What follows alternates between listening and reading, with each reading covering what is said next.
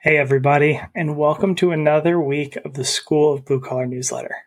Every single week, I bring you the newsletter in three different versions, so you can watch it, listen to it, or read it. This week is going to be for the leaders and future visionaries inside of the blue collar industry. Let's get right into it.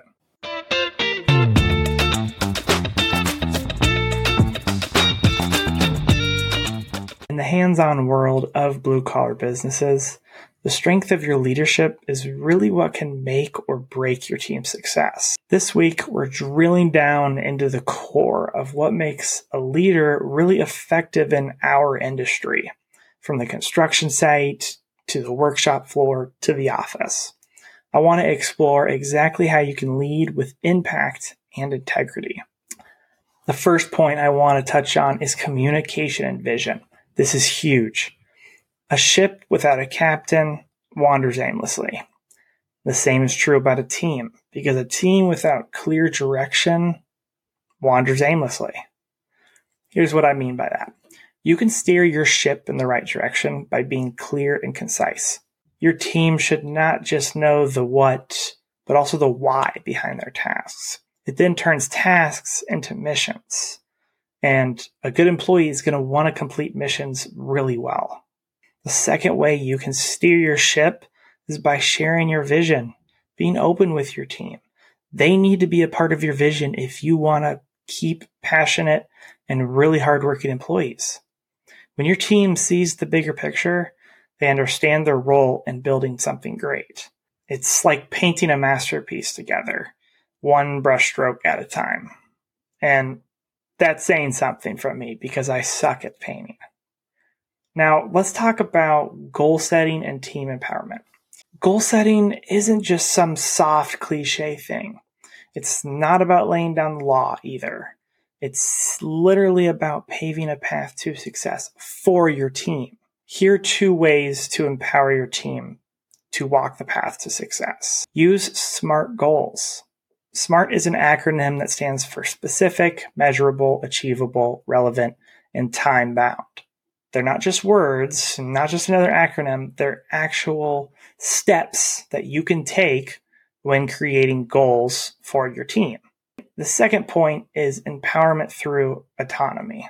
Trust your team with the autonomy to make decisions within their own domain. Don't micromanage. Don't hover. Empowering your team through independence means that you trust your team. You trust them to make decisions on their own. That type of empowerment will breed innovation and ownership throughout your team. It'll be contagious.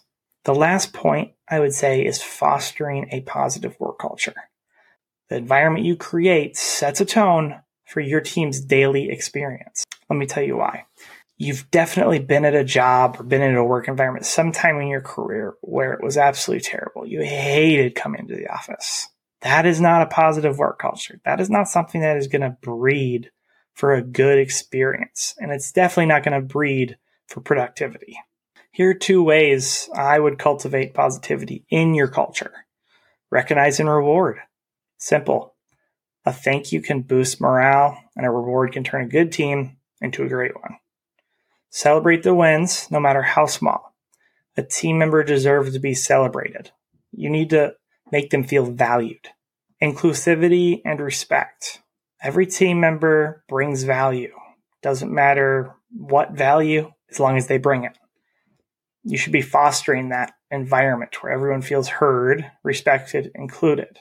It's the foundation of a team that stands strong together. My leadership style is similar, right? I manage and direct 20 people on a regular basis. So my top priority is fostering an open, positive work culture. Because if somebody is not happy about coming into the office, it is not going to breed for a good, productive team. And that team member is going to put off a negative energy that is then going to spread and be contagious to the rest of the team. A happy team, an empowered team is what I strive for. Sometimes I fail, and that's okay. But as long as I continue to reward and to affirm and to recognize my team members, I'll feel like I am doing a good job leading them on a daily basis. So I would encourage you to do the same. Simply treat your employees like people. Look at them as people. Value them as such. It goes back to what I was taught in Sunday school as a kid. Treat everyone like you would want to be treated. If you are ready to turn these pointers into action and you're eager to scale your business and you're eager to work on your leadership, the School of Blue Collar Community is right for you. It's $30 a month. You get access to three Zoom calls a week. You get access to six plus online courses where there's going to be more added every single month. You also get access to a network directory of other blue collar business owners and entrepreneurs. The community is all about deepening your leadership resources, deepening your business resources with the help of 50 plus downloadable PDFs, email templates, marketing resources, and anything in between.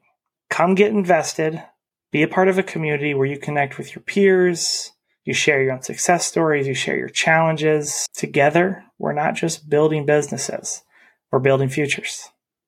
Let's lead the way together. I'll see you guys next week on the School of Blue Collar newsletter.